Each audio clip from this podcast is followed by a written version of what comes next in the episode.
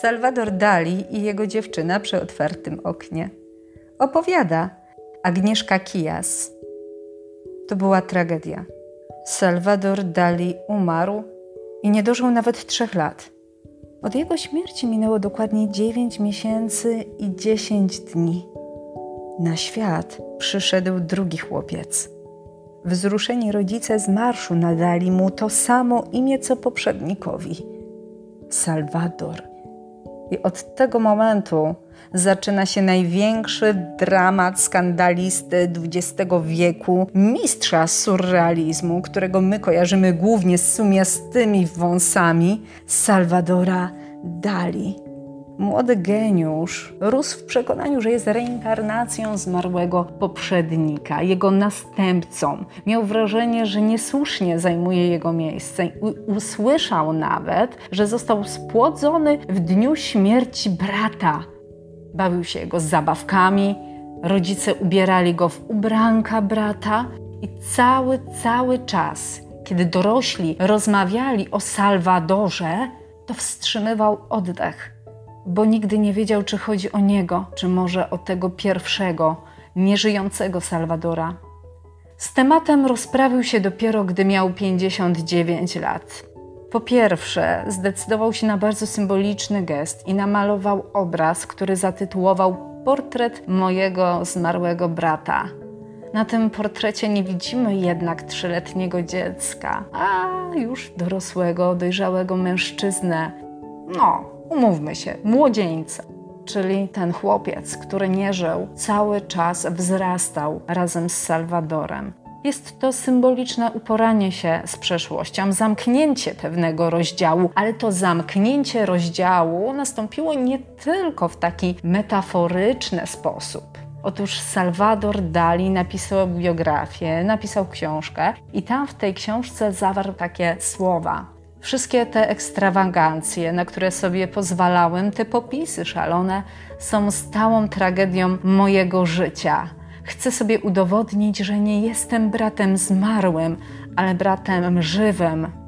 Fakt, że zdesperowani rodzice nadali mu to samo imię, co zmarłemu dziecku, dorosły Salwador określił jako zbrodnia. I te słowa również wybrzmiały w jego autobiografii, co w efekcie doprowadziło do konfliktu w rodzinie i istnej wojny na książki. Ale po kolei. Dziewczyna stoi przy oknie. Jest odwrócona do nas plecami i nawet nie wie, że weszliśmy do jej pokoju. Widać, że jest rozluźniona, czuje się bezpieczna. Oparła łokcie na parapecie, pod który spokojnie podchodzi lazurowe morze. Jest tylko ona, woda i szeroko otwarte okno. Patrząc na ten sielski, piękny, utrzymany w chłodnych, lawendowo-błękitnych kolorach obraz, nikt z nas nawet nie będzie przypuszczał, że jest to dzieło Salvadora Dali. A jednak, a jednak ten szalony Hiszpan z sumiastym wąsem i ego wielkości pałacu kultury namalował taki uroczy obrazeczek. No i jak to się ma do wizerunku skandalisty? No bo przecież jeżeli ktoś słyszał cokolwiek o Salwadorze Dalim, to najpewniej to, że był on jednym z czołowych skandalistów XX wieku. Taki ekscentryk pełną gębą. A to na przykład wybrał się na spacer z mrówkojadem na smyczy, a to wszedł do muzeum z roznegliżowaną pięknością, bo a co? A innym razem na przykład prowadził wykład w stroju nurka głębinowego i ta przygoda, ten ostatni wyczyn omal nie skończył się dla niego tragicznie, bo zabrakło mu tlenu i zaczął się w tym całym kombinezonie dusić, a zgromadzeni goście myśleli, że to po prostu kolejny popis Salwadora. Nie mieli pojęcia, że słaniający się na nogach malarz walczy o życie i ten jego występ, ten jego performance, jak to odbierali, nagrodzili gromkimi brawami półprzytomnego Salwadora oswobodzono dosłownie w ostatnim momencie. Te wszystkie szaleństwa i błazenady miały tylko jeden cel. W ten sposób Salwador chciał zwrócić na siebie uwagę, być w centrum uwagi. Dlatego też jego wizerunek był bardzo charakterystyczny, krzykliwy, rzucający się w oczy. bo kruczoczarne włosy ułożone w fryzurę na pazia nie były czymś typowym, tak samo jak podkręcony wąs a la Sum, albo jego hałaśliwe malarstwo, pełne hipnotycznych wizji z pogranicza jawy i snu. Czego my tu nie mamy? Płonące żyrafy, kobiety z szufladami na nogach, inwalidzkie kule, statki zrobione z motyli oraz najsłynniejsze miękkie zegary świata. No, właśnie ten obraz zatytułowany Trwałość pamięci jest najczęściej kojarzony z Salvadorem Dalim. Wielu historyków sztuki zachodziło w głowę, by wyjaśnić, co też artysta miał na myśli. To słynne pytanie no i pojawiły się nawet spekulacje, że dzieło jest nawiązaniem do słynnej teorii względności Einsteina. Czas jest względny, czas się nam topi, kurczy, a być może również cofa. Jak skwitował to Salwador? Z rozbrajającą szczerością przyznał, że zainspirował go widok topniejących kawałków sera camembert. Jednak jak się okazuje, ten krzykliwy artysta przez jednych wielbiony, a przez innych uznawany za kiczowatego pozera, potrafił też dąć w klasyczną nutę.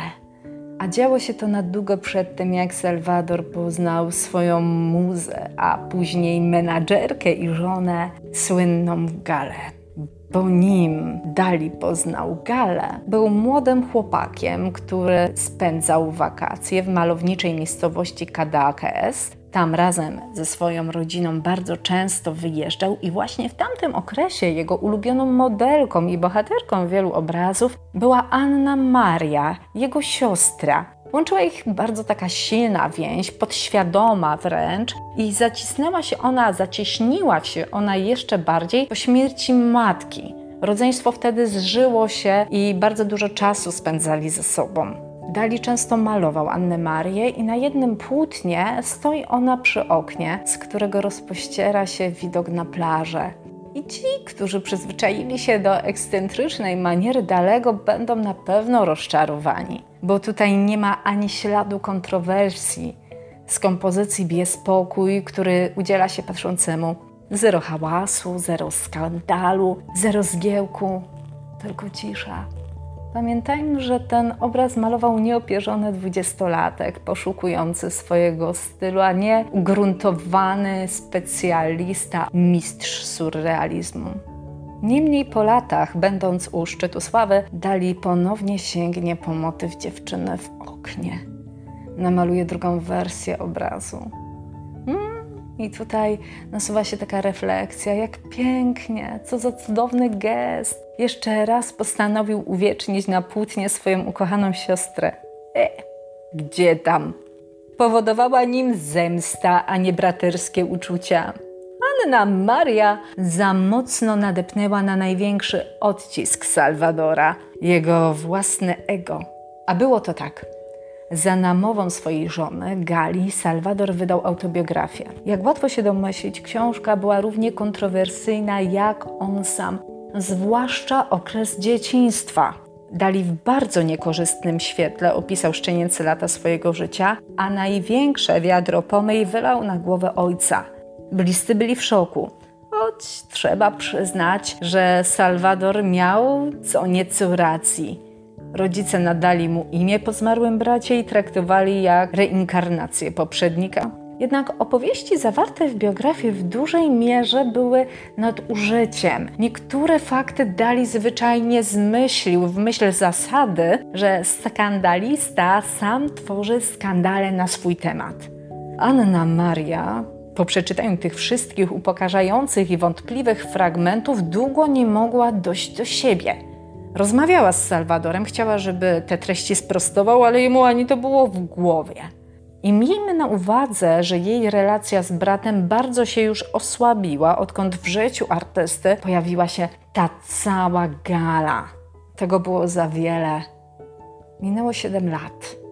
Na rynku pojawiła się inna książka. Salvador Dali widziany przez siostrę. Jej autorką była Anna Maria. W swojej publikacji przedstawiła zgoła odmienną wersję wydarzeń, nie szczędząc bratu słów krytyki.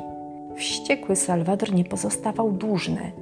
Po tym jak Anna Maria opisała go w sposób, który mu się nie spodobał, namalował drugą wersję dziewczyny w oknie. Tym razem nadał obrazowi bardzo dobitny ton i kąsieliwy tytuł. Młoda dziewczyna zgwałcona przez własną cnotę. A teraz, patrząc na ten nowy obraz Salwadora, już pewnie nie macie wątpliwości, że to Dali. Niech żyje sztuka. Viva l'arte!